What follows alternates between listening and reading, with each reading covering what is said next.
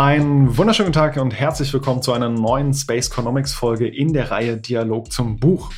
Wir reden heute über die Schnittmenge von drei großen und aktuellen Themen: äh, Startup-Ökosysteme, innovative Gründung und Gründung von Menschen mit Migrationserfahrung. Diese Themen hat meine Kollegin Dr. Susanne Schäfer in ihrem Paper Innovative GründerInnen mit Migrationserfahrung in Deutschland, das von der Bertelsmann Stiftung herausgebracht wurde, ziemlich gewinnbringend miteinander verknüpft. Und dabei geht es darum, was Startup-Ökosysteme wettbewerbsfähig macht, welche Rolle dabei innovative GründerInnen mit Migrationserfahrung spielen und vor allem auch, wie die Teilhabe an solchen Ökosystemen für diese GründerInnen gesteigert werden kann. Dafür habe ich erst einmal äh, logischerweise Dr. Susanne Schäfer hier. Sie forscht bei uns im Lehrstuhl nicht nur zu GründerInnen und Entrepreneurial Ecosystems, sondern auch zu Klimawandel, Anpassungsmaßnahmen und einer ganzen Reihe weiterer verwandter Themen. Hi Susanne. Hallo. Außerdem dabei sind Dr. Matthias Meyer und Dr. Jan Breitinger von der Bertelsmann Stiftung. Jan Breitinger hat einen volkswirtschaftlichen und geschichtlichen Studienhintergrund, hat zu Ressourcen in Wissenschaft, Kolonial- und Entwicklungspolitik promoviert und vor seiner Zeit bei Bertelsmann als Business Strategy Consultant gearbeitet und ist jetzt im Bertelsmann-Projekt Innovationskraft stärken, Potenziale erschließen. Hi Jan. Hi, hallo. Und dann, last but not least, äh, Dr. Matthias Meyer, ähm, ebenfalls in der Bertelsmann Stiftung tätig und in dem Projekt Making Fair Migration a Reality und hat einen stärker politikwissenschaftlichen Hintergrund und vorher auch schon in verschiedenen Institutionen als wissenschaftlicher Mitarbeiter gearbeitet, unter anderem im BAMF, also dem Bundesamt für Migration und Flüchtlinge und ist jetzt seit sieben Jahren bei der Bertelsmann Stiftung. Hi Matthias. Hallo Björn. Zu Beginn würde ich gerne erst einmal kurz den Kontext verdeutlichen wollen, in dem die Publikation erschienen ist. Äh, wir reden ja hier nicht irgendwie um ein peer-reviewtes Journal oder ein peer-reviewtes Paper, sondern wir reden über eine Publikation, die sich bei euch in der Bertelsmann Stiftung in eure Projekte einbettet. Und womit beschäftigt ihr euch in den beiden Projekten? Ähm, Matthias, vielleicht kannst du uns da ein bisschen was zu erzählen.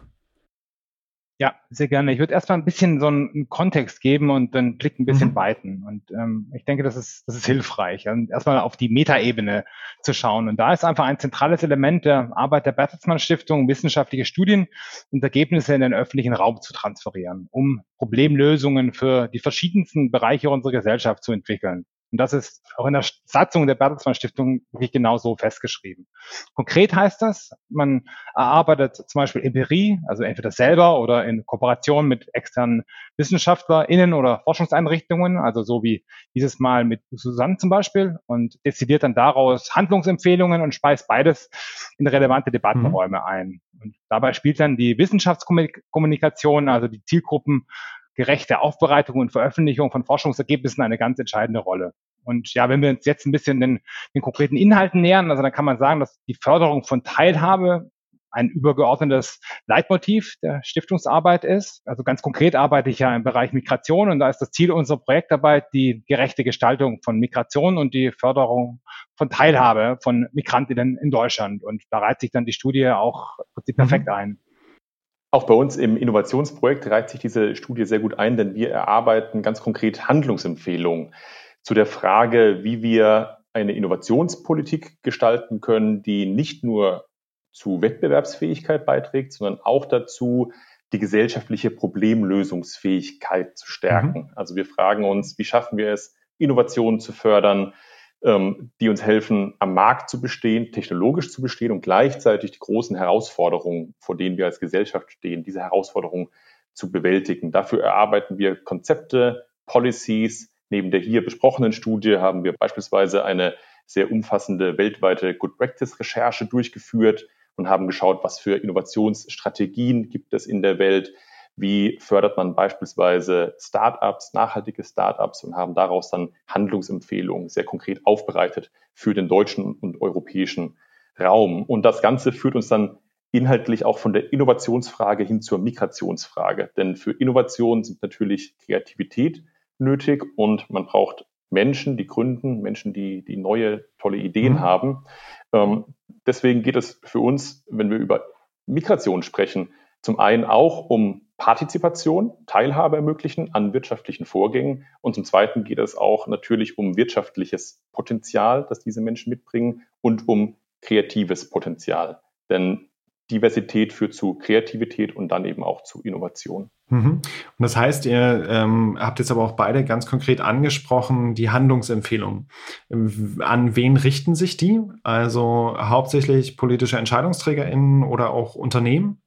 Ja, all of the above, äh, würde ich sagen. Ne? Also das ähm, the more the merrier. Also ich meine, das, wenn man so eine also den, ja, man möchte einen Debattenbeitrag leisten ähm, und da gibt es einfach auch unterschiedliche ähm, Kanäle einfach. Also gut, im Endeffekt möchte man natürlich versuchen, dass man irgendwie jetzt die Zielgruppen direkt erreicht. Also das ähm, bei uns ist das eine große, eine große Stakeholdergruppe sind so die äh, Politiker innen und die Menschen der Verwaltung und, und ähm, genau darüber kann man natürlich, die kann man über unterschiedliche Kanäle erreichen, ja, zum Beispiel breiter über Medienberichterstattung etc. Das haben wir mit dieser Studie auch ein bisschen gemacht über die über ähm, genau über die Fachdebatte. Mhm. Das heißt, man man ähm, verbreitet dann die Studie über, über Fachverteiler und ähm, Genau, und kann flankieren auch noch, ja, natürlich Leute direkt ansprechen oder auch Dinge wie Workshops oder Veranstaltungen machen. Also zum Beispiel hatten wir jetzt äh, erst letzte Woche eine Diskussionsveranstaltung mit, mit Susanne, wo wir die Ergebnisse der Studie einfach nochmal auch so mit, ja, also ähm, der Fachcommunity diskutiert haben. Das heißt, ähm, im Prinzip ist das so ein breiter äh, Blumenstrauß an Personen, ähm, aber genau so eine Prämienkundengruppe sind natürlich so politische EntscheiderInnen oder Personen in der Verwaltung, die das umsetzen. Mhm. Sehr schön. Und äh, Susanne, wie, wie seid ihr dann zusammengekommen eigentlich? Also ähm, ich meine, das, das eine ist halt irgendwie die Stiftungsarbeit. Äh, wir sind ja eher so im wissenschaftlichen ähm, Betrieb. Ich will jetzt nicht sagen gefangen, aber auf jeden Fall verhaftet. Ähm, wie, wie seid ihr da zu, zueinander gekommen und was war der Anlass für die Schwerpunktstudie? Ähm, jetzt ohne zu sehr ins Detail zu gehen, es äh, gab einen Wissenschaftler, äh, den wir beide kannten und über den ist dieser Kontakt zustande gekommen. Mhm.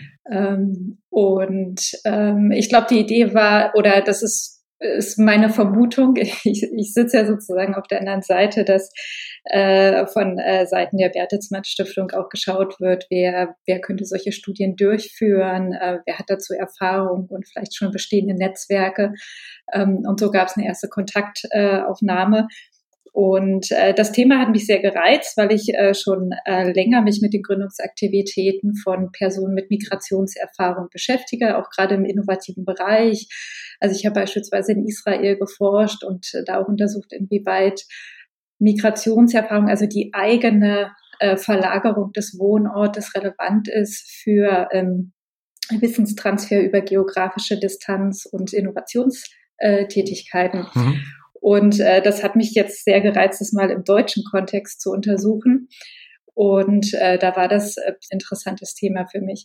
Und äh, was ich auch gerne noch dazu sagen würde, also äh, Migration wird natürlich in diesem äh, Kontext von Innovationstätigkeit sehr positiv gesehen, also Migration als Treiber von Innovation. Und das war für mich auch eine Voraussetzung, überhaupt äh, auch an so einer Studie teilzunehmen.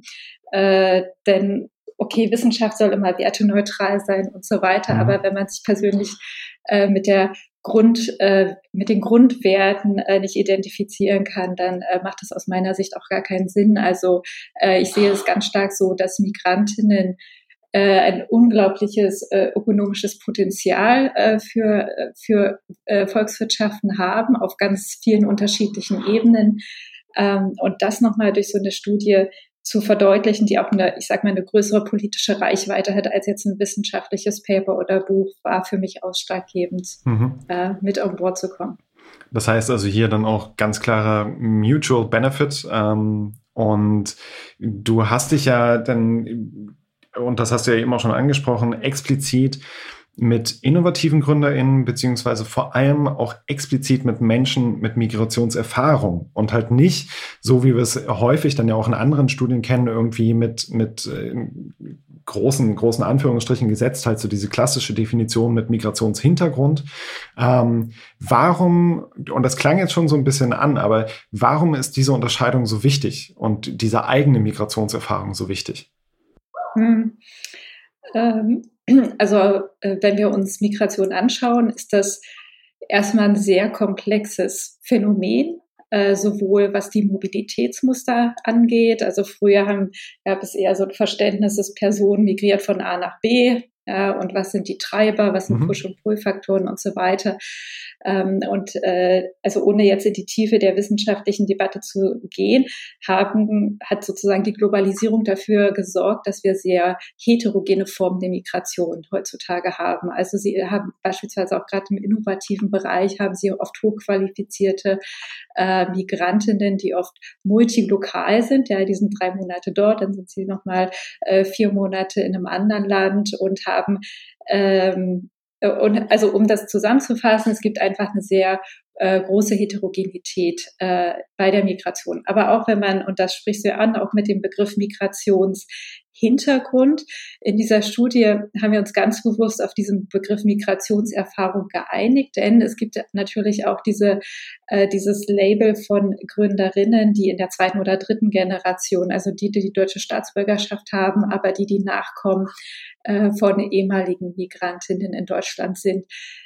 Ähm, diese haben dann häufig gute deutsche Sprachkenntnisse, sind auch im äh, deutschen Bildungssystem sozialisiert. Äh, auch da muss man sagen, gibt, ist sozusagen die Gründungshäufigkeit höher als jetzt bei ähm, Personen, die, äh, die sozusagen keine ähm, Vorfahren hatten, die mhm. migriert hm. sind.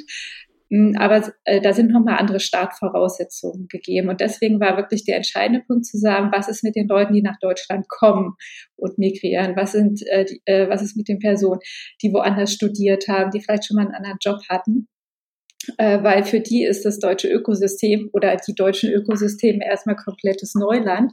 Und da sind wahrscheinlich die Hürden, die es für solche Menschen gibt, natürlich am höchsten. Und mhm. deswegen äh, kann man natürlich sagen, dass für, dass viele Punkte, die in der Studie genannt werden, auch für äh, für Gründerinnen mit Migrationshintergrund relevant mhm. sind. Aber durch diesen spezifischen Fokus haben wir nochmal genau geschaut, also wo sind wirklich die Knackpunkte, wo drückt es und wo sollten politische Entscheidungsträgerinnen äh, aktiv werden. Mhm.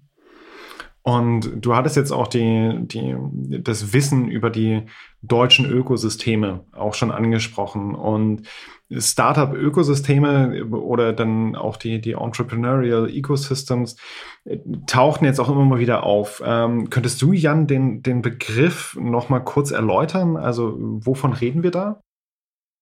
Bei Startup-Ökosystemen sprechen wir von Systemen, oftmals regional verankert, kann auch, kann auch nicht lokal sein oder nicht physisch sozusagen im digitalen Raum stattfinden, aber oftmals ist das, sind das lokal verankerte Systeme in, in, in Städten oder auch, ähm, je nachdem, auf dem Land, in denen sich verschiedenste Akteure der, der Gründungswelt, der, des, des Start-up-Universums sozusagen zusammenfinden. Also mhm. natürlich gründungswillige Personen, Bildungseinrichtungen, oftmals Universitäten, oftmals Förderinstitutionen, beispielsweise an Universitäten angedockte Institutionen, die sich um mhm. Gründungsförderung bemühen. Dazu kommen ähm, äh, Venture Capital Geber, also Menschen, die, die in Startups investieren möchten. Dazu kommt der Public Sector, der öffentliche Bereich, der das als Teil der Wirtschaftsförderung begreift. Eventuell auch KonsumentInnen, die den potenziellen Markt darstellen. Das alles kommt zusammen in einem Startup.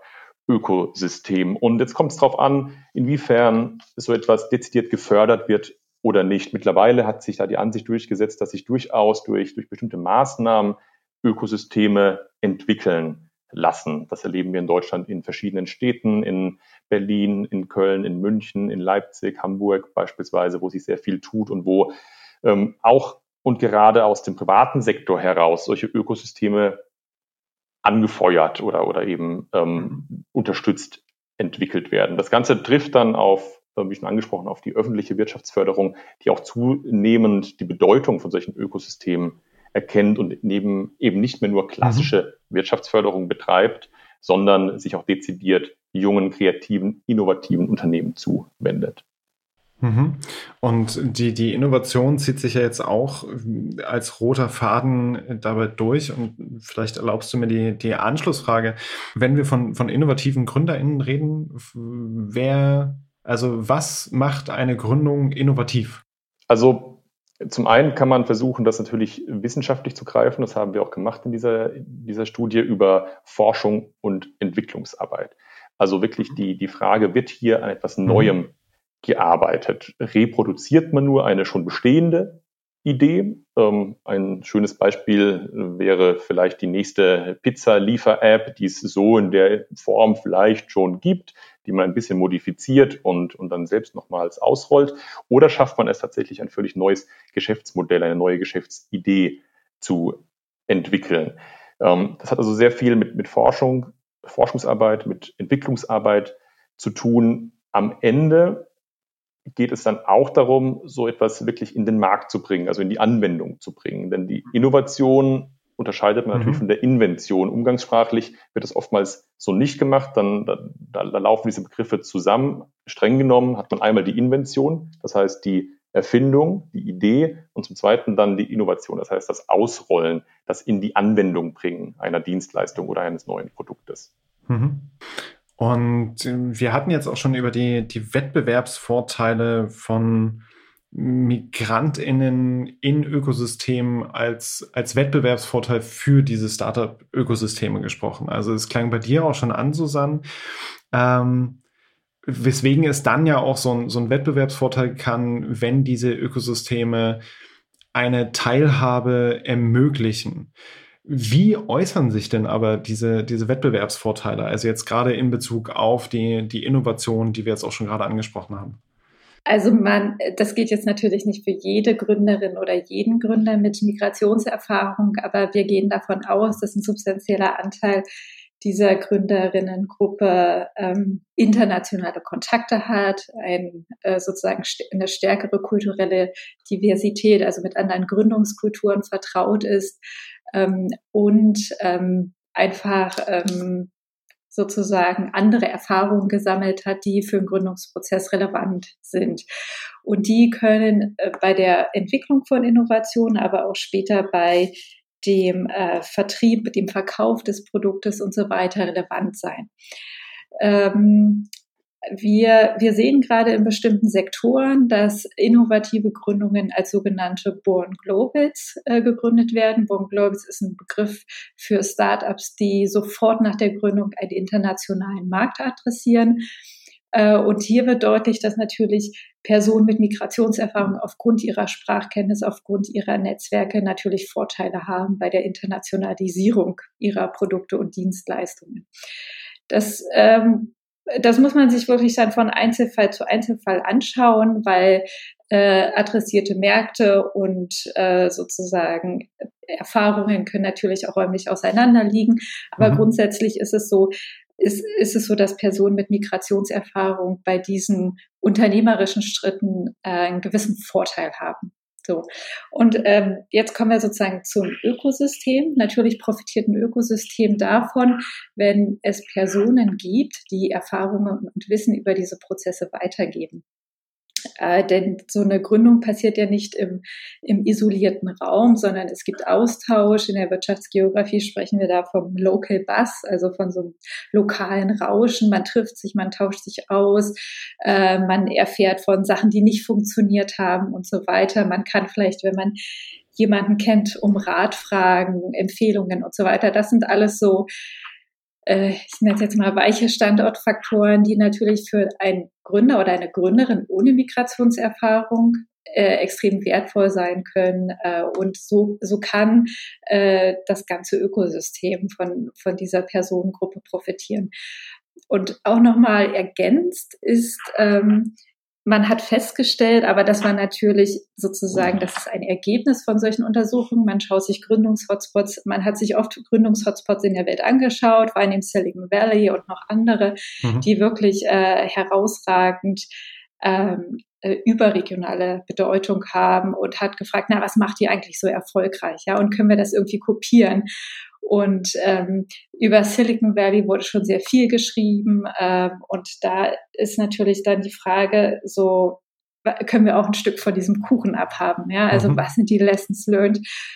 Und äh, in so vergleichenden Studien zu Gründungshotspots hat man festgestellt, oh ja, in diesen äh, Gründungshotspots in der Welt, die sehr, sehr vital sind, da haben wir plötzlich, äh, da haben wir einen riesigen Anteil von Personen, von Gründerinnen mit Migrationserfahrung und nicht nur die, sondern es sind auch andere Akteure dort, die von, ich sag mal, von außen reingekommen sind. Das können multinationale Unternehmen sein, die da eine Dependance eröffnen. Es können Investorinnen sein. Es können auch äh, Accelerator sein, die äh, sich so global aufspannen.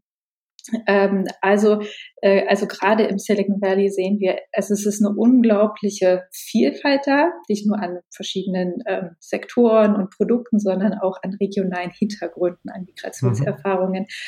Und das ist sozusagen nicht nur ein Grund, weshalb das Ökosystem so erfolgreich ist, sondern auch ein Effekt. Ja, weil mhm. wir bei innovativen Gründerinnen reden wir über extrem oft hochqualifizierte, ja, mit, mit vielen Ressourcen äh, oft ausgestatteten Personen, die sich vielleicht überlegen, okay, ich will jetzt das Produkt XY äh, entwickeln. So, und jetzt habe ich die Möglichkeit, London, Boston, äh, Silicon Valley. So, ja, und da, wo sozusagen auch viele Ressourcen äh, konzentriert sind lokal, diese Gründungshotspots sind natürlich auch dann extrem attraktiv. Mhm. Also kann man sagen, Migra also Diversität ist gleichzeitig äh, ein, ein Driver, aber auch ein Outcome mhm. von solchen sehr aktiven äh, Gründungstätigkeiten. Ich würde dem noch eine Sache hinzufügen wollen, und zwar die Qualität von Innovation. Also diese Frage, was erfinden wir eigentlich, was bringen wir in die Anwendung, worum geht es? Wir gehen da von der These aus, und das sieht man auch in der Praxis, dass es immer dann zu kreativen, innovativen Lösungen kommt, wenn viele verschiedene Perspektiven zusammengebracht werden. Ein Beispiel, wir waren in Schweden gewesen und haben uns dort Innovationszentren, Science Parks nennt man das dort, angeschaut. Mhm. Und ein Erfolgsfaktor dort ist, dass dort eben nicht nur, wie klassisch oftmals der Fall, die Wirtschaft mit der Wissenschaft zusammenarbeitet und dann Produkte entwickelt, sondern dass andere Perspektiven mit einbezogen werden. Beispielsweise der öffentliche Sektor, die Politik und auch die Zivilgesellschaft.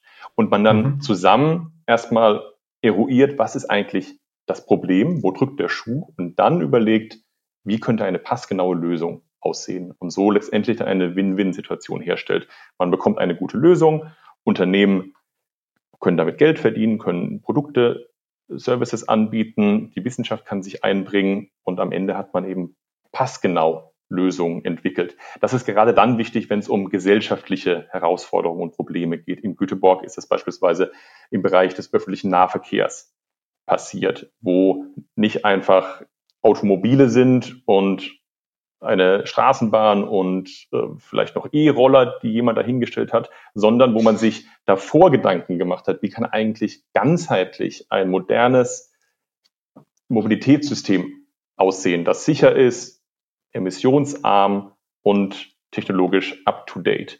Und das kann man jetzt erweitern um, um diese Perspektive der Migration und, und sagen, ja, man braucht für Innovation, für Kreativität braucht man viele Perspektiven. Und natürlich bereichert es die Innovationsarbeit, wenn man auch internationale Perspektiven einbringt von Menschen, die eben nicht aus diesem Land stammen oder in vielen anderen Ländern gelebt haben. Natürlich ja, führt das zu einer, einer Vielfalt an, an Perspektiven, an Sichtweisen, an Lösungsmöglichkeiten und dann letztendlich, so die These, aber wie gesagt, oftmals in der Praxis schon zu beobachten, letztendlich führt das dann eben auch zu passgenaueren, besseren Lösungen.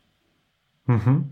Das heißt ja aber auch, das ist einerseits ein Wettbewerbsvorteil ähm, als Ökosystem, ähm, wenn ich äh, quasi diese, diese Teilhabe ermögliche, gerade aber auch im Verhältnis zu anderen Standorten. Also es geht nicht nur einerseits darum, irgendwie das für den eigenen Standort besser zu machen, sondern ich muss gleichzeitig auch dafür sorgen, dass ich quasi offener bin als andere Standorte, weil wenn ich dann halt Personen habe, die sich zwischen äh, Göteborg, äh, Boston, Silicon Valley entscheiden äh, können, dann muss ich auch entsprechende Anreize bieten, dass diese Personen sagen, gut, okay, ich gehe jetzt halt aber dann eben nicht dahin, sondern ich gehe halt nach Berlin, ich gehe nach München äh, oder nach Hamburg. Ähm, das heißt also, bedingt quasi die, die Diversität ähm, oder die, die Öffnung für Diversität ist an der Stelle ja eigentlich dann ein selbstverstärkender Prozess. Ich schaffe es einmal, ähm, die, die Innovationen, das Startup-Ökosystem besser zu machen, locke dadurch aber durch diese Offenheit auch gleichzeitig weitere Personen an, weil mein Startup-Ökosystem besser aufgestellt ist. Mhm. Also habe ich eigentlich multiple Gründe, um zu sagen, ich öffne mich jetzt für Menschen mit Migrationserfahrung und stelle mich darauf ein, dass diese Personen hier gut ankommen können. Und nee, also ganz einfach ja? ist es nicht. Also ich, okay. ich glaube, also ich meine, wenn es ja einfach wäre, dann, äh, dann nee, hätten wir klar, die ja. Studie nicht gemacht. ähm, äh, also was ich dazu sage, ich glaube, es ist auch, also wenn sozusagen die Personen, die an den Schaltstellen in den Ökosystemen sitzen, wenn die begreifen, dass es sozusagen einen globalen Wettbewerb um Talent geht. Ja, also mhm. Arbeitsmärkte sind einfach nicht mehr regionalisiert oder auf nationaler Ebene, das für natürlich auch, aber gerade im hochqualifizierten Bereich äh, gibt es einfach eine, einen sehr starken Trend zur Globalisierung auch.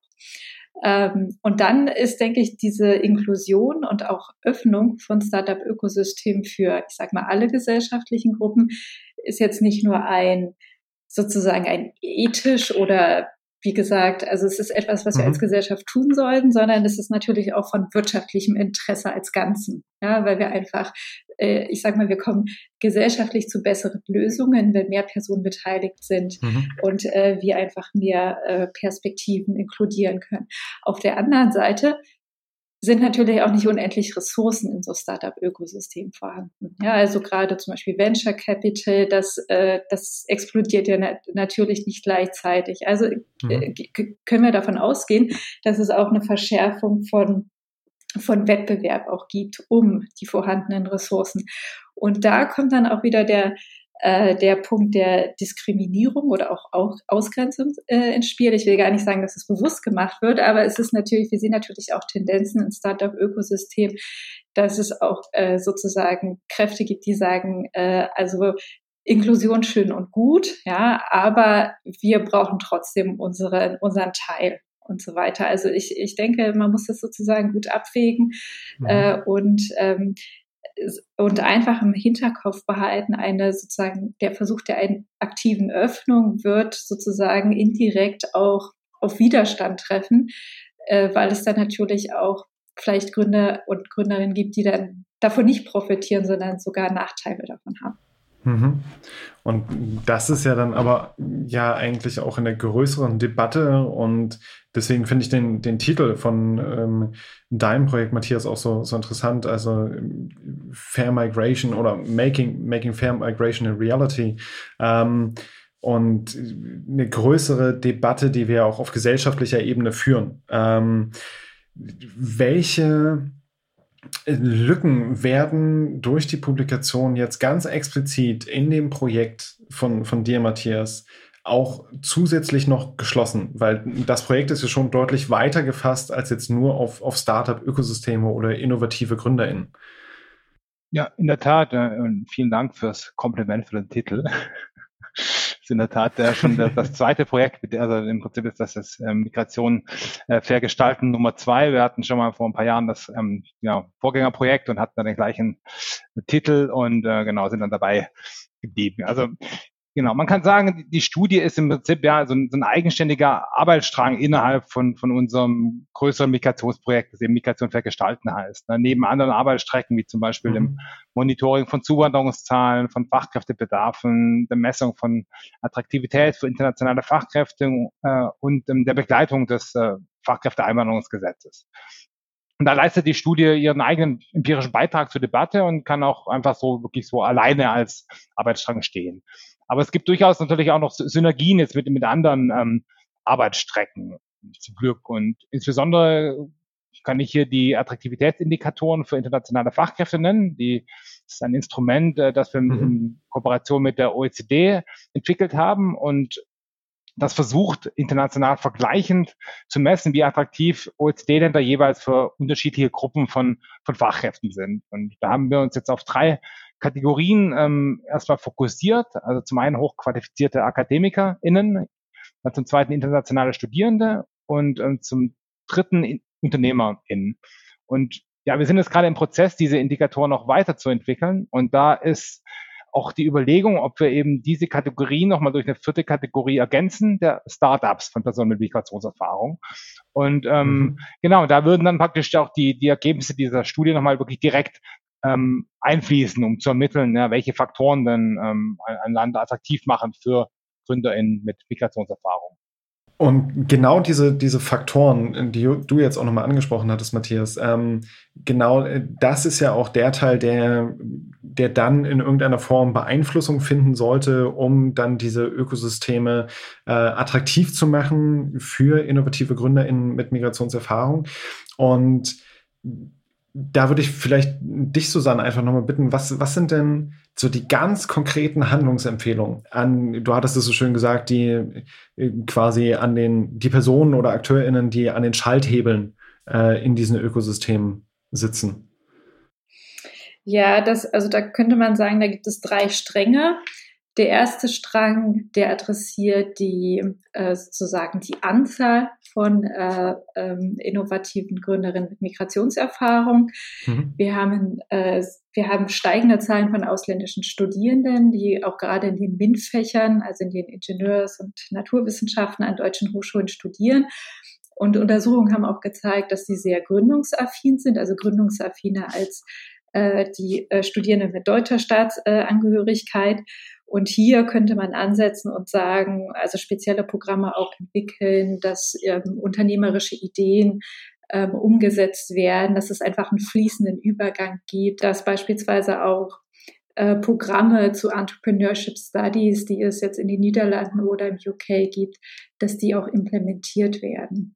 Mhm. Dann der zweite Strang ähm, heißt so viel wie Barrieren oder senken und Inklusion erhöhen. Und das kann man über verschiedene Aspekte, also einmal, dass man Sprach, äh, das Sprach, äh, dass die, die Kenntnis der deutschen Sprache ähm, nicht mehr notwendig ist, um mhm. an Information und äh, Beratung äh, in deutschen Startup-Ökosystemen teilzunehmen, also Informationen, Ausschreibungen und Bewerbungen in englischer Sprache, dann auch die Gründungsberatung internationalisieren, einfach indem man Personen anstellt, die selber Migrationserfahrung haben, die äh, Deutsch, Englisch, also und vielleicht noch eine dritte oder vierte Sprache sprechen. Ähm, also dass man da auch schaut, dass äh, das Unterstützungsnetzwerk diverser wird, weil das ist auch wirklich etwas, was Ökosysteme attraktiv macht ähm, und äh, einfach die, dass sich die Person, die Gründerin beraten zur Seite stehen, auch in die Situation dieser äh, Gruppe hineinversetzen können. Und der dritte Strang ist natürlich auch diese besonderen äh, Fähigkeiten und Kenntnisse dieser internationalen Gründerin auch zu nutzen für Ökosysteme. Also dass man diese Gruppe nicht äh, so als Gruppe sieht, die besonderen Unterstützungsbedarf äh, äh, braucht, also die so ein bisschen defizitär ist, ja, also gerade die brauchen äh, einen Anschub, sondern dass mhm. man versteht, also sie haben vielleicht an einigen Stellen bedarf es sozusagen einer stärkeren Anstrengung oder auch einer, äh, einer Anpassung der deutschen Ökosysteme, aber sie bringen auch unglaublich viel mit ähm, wovon äh, die ganzen, äh, wovon auch regionale Netzwerke profitieren können und dass man das auch nutzt, dass man die natürlich auch äh, jetzt nicht sozusagen auf dem Podest hebt, sondern auch sie ihnen die Möglichkeit gibt, ihre Erfahrungen zu teilen über Mentorenschaften und so weiter. Und vielleicht noch ein letzter Punkt. Wenn man so aus so einer ökonomischen Perspektive über Migration redet, dann ähm, kann das schnell so den Anschein haben, äh, Migrantinnen werden instrumentalisiert. Ne? Sie mhm. erhöhen das mhm. Bruttoinlandsprodukt, ja, sie steigern Innovation, aber natürlich stehen dahinter ja auch Menschen und ihre Biografien und ihre Familien.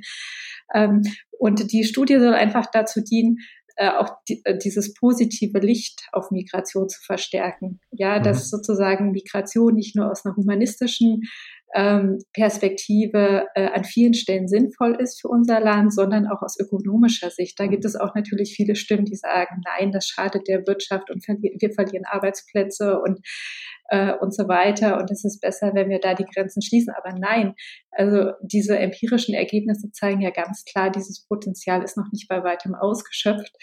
Und ähm, das soll einfach nochmal diese ökonomische Perspektive stärken, ohne dabei den Menschen und äh, die Familien dahinter zu vergessen. Mhm. Und du hast es jetzt auch nochmal angesprochen, also auch andere Gruppen. Denn also wenn wir jetzt davon reden, also Menschen mit Migrationserfahrungen sind dann ja auch in, in Ökosystemen schon eine ziemlich konkrete Zielgruppe. Und äh, du, Jan, beschäftigst dich ja aber in deinem Projekt eher allgemein auch mit Innovationskraft stärken, Potenziale erschließen. Und da würde mich auch nochmal interessieren, was dann so die, die Anknüpfungspunkte sind, die, die ihr einmal für das Projekt mitnehmen konntet, aber auch gleichzeitig, was die erfolgreiche Stärkung von Innovationskraft und das Erschließen von diesen genannten Potenzialen eigentlich prinzipiell ausmacht. Also die Antwort würde ich in zwei Teile packen. Zum ersten sprichst du schon an. Es geht hier in dieser Studie jetzt um MigrantInnen und das ist eine benachteiligte Gruppe. Man könnte sich auch anderen Gruppen zuwenden. Und das, das tun wir auch mhm. unter der Überschrift Inclusive Entrepreneurship. Stellen wir uns die Frage, wer hat denn immer noch unter Barrieren, unter Hindernissen zu leiden und wer ist unterrepräsentiert im Innovationskosmos oder in der Gründungswelt? Dann kann man auch sprechen über über Frauen, ähm, auch über etwas, woran sehr selten gedacht wird, über Ausgründungen aus Unternehmen. Es gibt in Deutschland fast keine Förderprogramme für Menschen, die seit 10, 20 Jahren im Beruf sind, vielleicht in einem Großkonzern oder im Mittelstand, eine gute Idee haben und sagen, ich will gründen. Da fehlen einfach Unterstützungsprogramme, wohingegen es gerade im universitären Bereich eine Vielzahl gibt. Also auch da könnte man darüber nachdenken, ähm, mhm. Gruppen besser zu unterstützen, die bislang nicht angesprochen werden von Fördermaßnahmen. Das ist mhm der eine Teil, der andere Teil der Antwort wäre für mich nochmal stärker abzuzielen auf diese, diese Frage der, der Innovation. Wofür müssen wir eigentlich innovativer sein und, und wie kommen wir zu einer erhöhten Innovationskraft? Da könnte man ein, zwei Schritte zurückgehen, bisschen weg vom Migrationsthema und allgemeiner schauen auf Gründung, auf Startups und diese Frage, wozu können denn Startups einen Beitrag leisten? Wir betrachten Startups als, und gerade also innovative, kreative Startups als potenzielle Trendsetter der Transformation hin zu Nachhaltigkeit. Mhm. Was hat es damit auf sich? Wir denken, wir stehen vor Herausforderungen hier in der Welt. Klimawandel, Mobilität, demografischer Wandel, große Probleme, gesellschaftliche Probleme, die wir mit gängigen Methoden, mit gängigen Instrumenten nicht lösen können. Ja, wir, Einstein hat mal gesagt, man kann mit den Mitteln ähm, oder mit den Denkweisen, mit denen man zu einem Problem gekommen ist, das gleiche Problem nicht lösen. Man muss neu denken, man braucht neue, neue Ansätze. Und so sagen wir, naja, wir stehen hier vor, vor großen Herausforderungen, die können wir so nicht bewältigen, wir müssen innovativer werden. Eben nicht nur, um wettbewerbsfähig zu bleiben, sondern eben auch, um einfach uns als Gesellschaft weiterzuentwickeln und diese sehr, sehr drängenden Probleme zu lösen. Und da spielen viele Faktoren eine Rolle. Welches Marktverständnis haben wir? Welche Rolle spielt der Staat? Welche Rolle spielen Großunternehmen? Wie arbeitet man in Universitäten? Welche Rolle nehmen Forschungseinrichtungen ein? Und natürlich auch, welche Unternehmen werden neu gegründet? Welche, welche Startups gehen an den Start? Und da eben nochmals dieser Begriff Trendsetter der Transformation. Wir brauchen einen Wandel hin zur Nachhaltigkeit und gerade da können Startups eine wichtige Rolle spielen, gerade auch wenn es um um Hochtechnologien geht, um, um risikobehaftete Projekte, um Forschungsergebnisse aus Universitäten, die viel zu selten in die Anwendung kommen. Genau da sollte man als Gesellschaft, als, als Volkswirtschaft, auch, auch und gerade von staatlicher, öffentlicher Seite aus, mehr fördern. Und das betrifft dann eben nicht nur Startups, die gegründet werden von MigrantInnen, sondern die ganze Gründungswelt insgesamt. Mhm. Das heißt also, ähm, Prinzipiell geht es äh, euch darum, und das ist eigentlich egal, welches, welches Projekt wir, wir uns da anschauen, aber die Gesellschaft und dann halt bestimmte Bestandteile der Gesellschaft, seien es jetzt äh, oder seien das jetzt Startup-Ökosysteme, seien es äh, dann auch äh, andere ja, Bevölkerungsgruppen, prinzipiell allgemein Inklusion zu fördern, weil wir daraus nicht nur Potenziale für, für die Wirtschaft schöpfen können, sondern vor allem auch Innovation für die Gesellschaft, weil, und das, das kam ja auch immer wieder durch, weil diese Multiperspektiven, ähm, diese verschiedene Sichtweisen auf ein Problem, und du hattest jetzt äh, Einstein zitiert, also je mehr Möglichkeiten und Perspektiven ich dann natürlich habe, um an ein solches Problem heranzugehen, desto eher ist es wahrscheinlich, dass ich auch tatsächlich eine Lösung für das Problem finde. Und da auch nochmal diese gemeinsame ja, diesen gemeinsamen Weg einfach zu stärken hin zu solchen Perspektiven, die dann nachher zusammenzubringen, das zieht sich ja wie so ein roter Faden eigentlich durch, durch alles, was wir jetzt heute besprochen haben.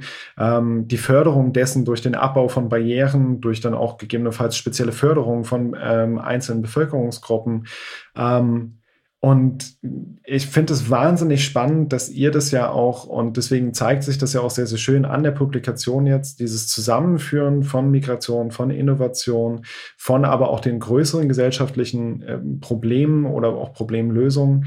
Ähm, wie habt ihr euch jetzt dann bei der Bertelsmann Stiftung in diesen beiden Projekten gedacht, wie es jetzt quasi auch weitergehen soll? Also sind jetzt noch, noch weitere Synergien geplant? Also ich gehe mal davon aus, zwischen euren Projekten definitiv, ähm, aber dann auch noch weitere ähm, Forschungsansätze, weitere Forschungsperspektiven, die auf dem Plan stehen? Ja, in der Tat. Also ich meine, wir, die Projekte, die, die wir haben, die laufen immer so alle so bis drei bis vier Jahre und das Projekt, das Migrationsprojekt, in dem wir jetzt gerade noch, noch sind, das äh, läuft jetzt ähm, noch ungefähr drei Jahre. Wir sind jetzt ungefähr ein Jahr schon dabei. Mhm. Und da werden wir jetzt einfach nochmal weiteren Arbeitsstrecken widmen, die wir schon jetzt so äh, fest, äh, festgelegt haben. Ne? Und da ist zum Beispiel die Neuauflage eines Monitoring-Instruments äh, zu nennen, dem sogenannten Fachkräfte-Migrationsmonitor. Dieser misst ähm, drei Dinge, also einmal den, das, den Fachkräftebedarf von Unternehmen, dann zweitens die, wie viele Personen überhaupt nach Deutschland zuwandern und drittens, ähm, wie es um die Arbeitsmarktsituation von Migranten in Deutschland bestellt ist. Mhm. Genau, und dann haben wir noch eine weitere wichtige Arbeitsstrecke. Das sind die schon genannten OECD-Attraktivitätsindikatoren. Die werden wir ähm, nochmal aktualisieren und weiterentwickeln. Und dann haben wir im Projekt noch eine dritte ähm, wichtige Arbeitsstrecke, die ist eher ein bisschen angewandter ähm, und die ja die beschäftigt sich damit, wie wie wir, wie wir als Stiftung dazu beitragen können, können konkrete Kooperationen mit anderen Ländern ähm, in Bezug auf die Qualifizierung und die Vermittlung von, von ausländischen Fachkräften in bestimmten Sektoren, wie zum Beispiel der Pflege, ähm, ja, initiieren können, ähm, wie die abgeschlossen werden können und äh, auch implementiert werden können. Und, genau, und das Thema jetzt zu innovativen, Thema der innovativen GründerInnen, das werden wir auf jeden Fall auch, also weiter äh, beobachten und dann mal schauen, ob wir dann nochmal weitere Aktivitäten dazu aufsetzen. Mhm. Sehr schön. Und aus unserer Sicht, aus Sicht des Innovationsprojektes, ist es so, dass wir uns neben dieser Migrationsfrage und auch so dieser individuellen Ebene, über die wir hier sehr stark sprechen, ähm, uns auch verschiedene andere Bereiche der Innovationslandschaft, des Innovationssystems genauer anschauen. Gerade jüngst äh, vor ein paar Tagen dazu auch größer veröffentlicht haben. Da geht es um Fragen wie, welche was zeichnet eine nationale Innovationsstrategie aus? Welche Rolle sollte der Staat spielen, beispielsweise bei der Innovationsförderung, bei, bei Investitionen, auch bei der, bei der Ausrichtung von Innovationsarbeit auf gewisse gesellschaftliche Ziele? Braucht es dafür beispielsweise bestimmte Institutionen hierzulande, die wir so noch nicht haben?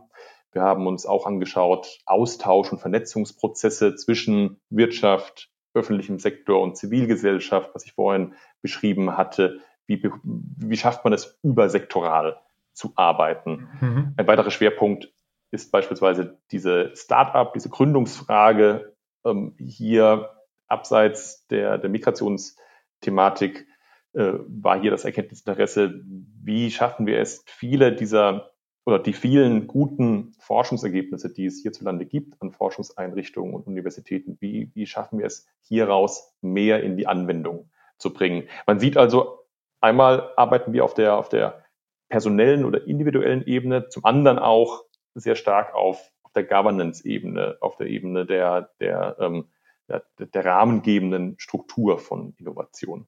Mhm.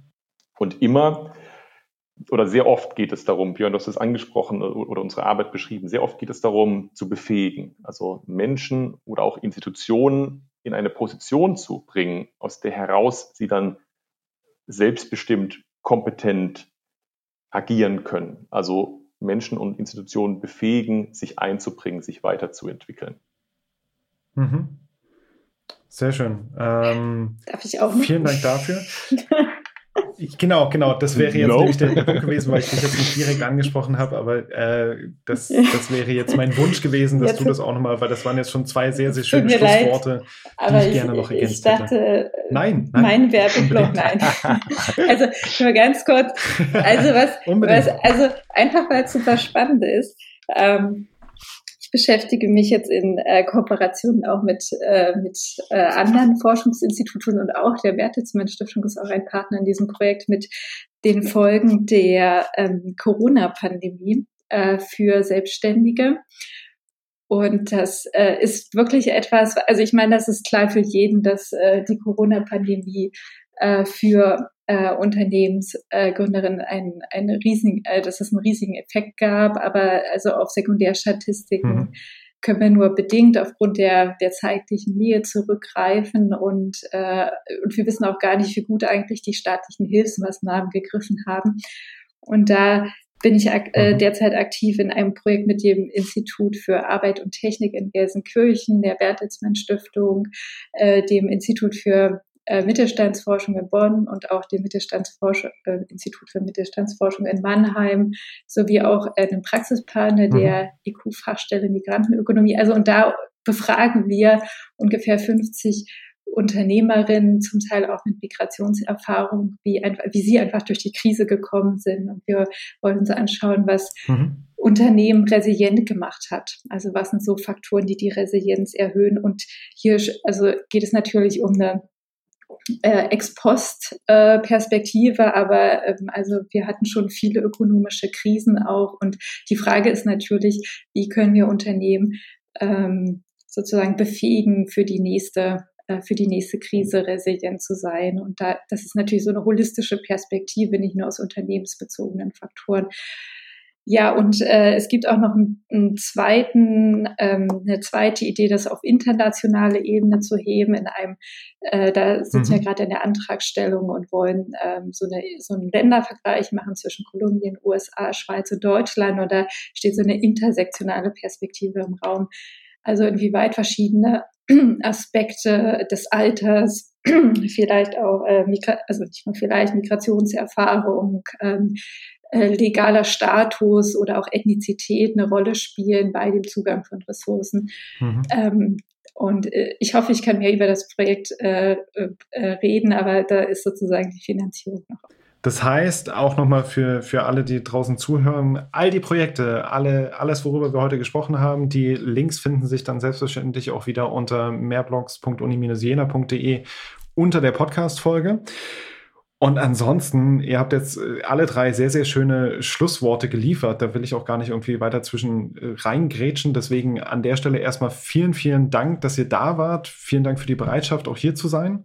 Und wenn ihr auf dem Laufenden bleiben wollt äh, zu Projekten, ähm, die wir bei unserem Lehrstuhl machen, zu weiteren Anträgen und Projekten, die kommen, vielleicht dann auch nochmal mit der Bertelsmann Stiftung zusammen, folgt uns einfach auf Social Media unter äh, Twitter und Instagram unter video-jena.de und äh, Nachfragen, Kommentare, Hintergründe ähm, gerne auch einfach auf den Social Media Seiten posten, auf mehrblogs.uni-jena.de posten.